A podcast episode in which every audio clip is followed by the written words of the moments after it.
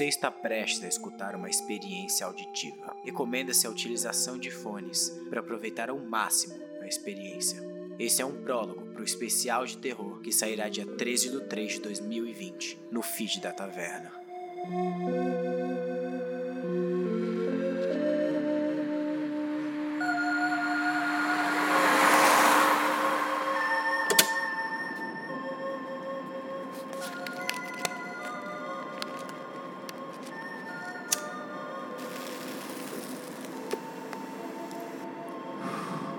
Treze do 3 de 1986. Cinco garotos desaparecem na floresta de São Bento. Após uma semana de busca, seus corpos são encontrados trucidados.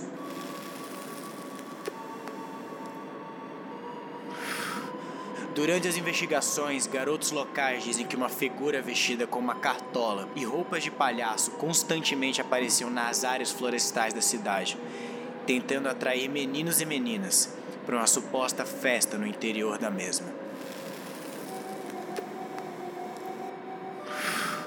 A polícia local contatou a minha delegacia e eu, detetive Tom Quaid, fui escalado para pôr um fim nesse caso.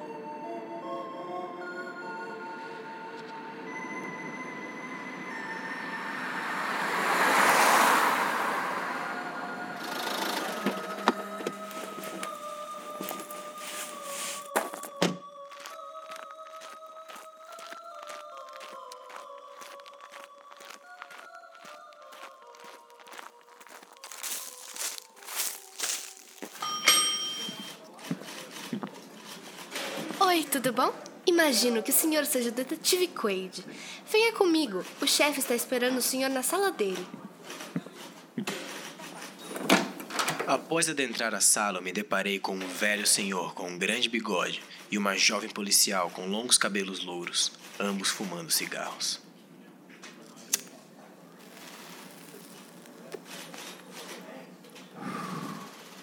Bem-vindo, detetive Quaid. Nós aqui de Lewis estamos sem saber o que fazer.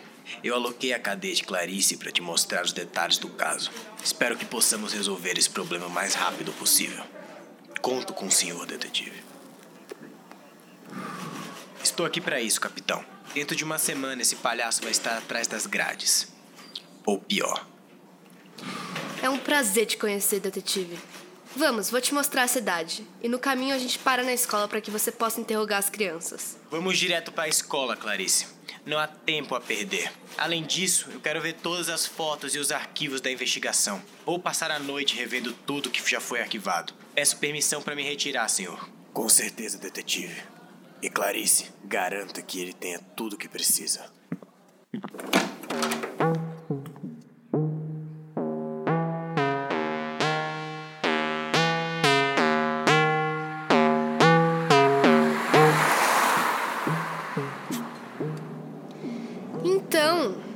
Detetive de cidade grande, hein? Deve ser legal trabalhar como policial e realmente fazer algo.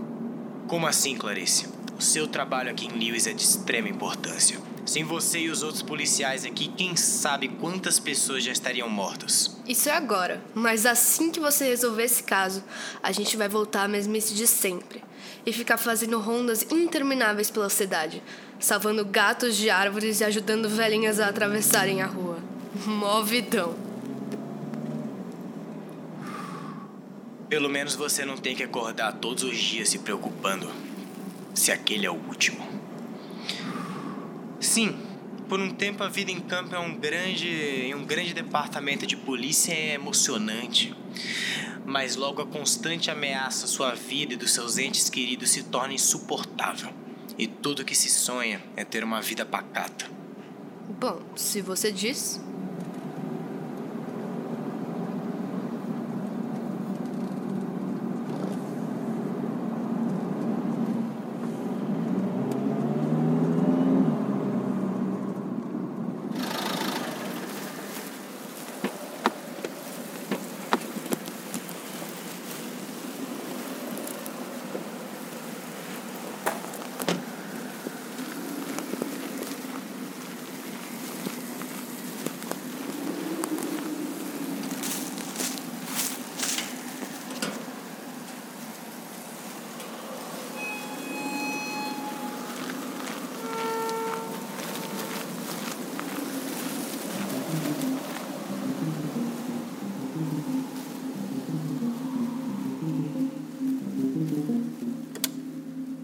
Assim que entramos na escola, uma estranha sensação preencheu meus sentidos.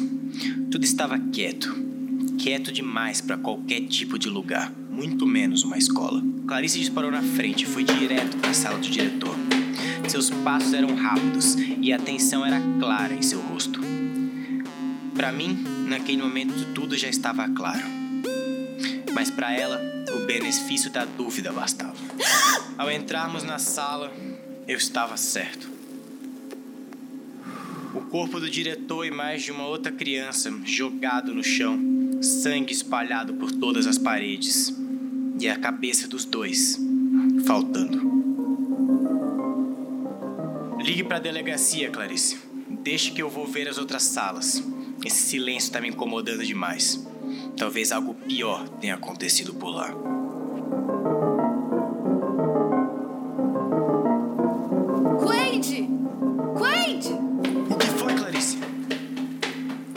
Parece que acabamos de achar o desgraçado. Quero ver você matar mais crianças agora, seu arrombado! Não! Ah! Depois que ela começou a disparar, não havia muito mais o que eu podia fazer. Eu tentei pará-la, mas ela parecia hipnotizada. Ela pulou pela janela e saiu em direção à floresta. Eu segui atrás, mas meus pulmões me falharam e logo estava sozinho naquela mata. Eu andei mais alguns quilômetros até que alguma coisa começou a gotejar no meu rosto. Eu olhei e era sangue. Sangue de Clarice. Ela estava empalada em uma das árvores.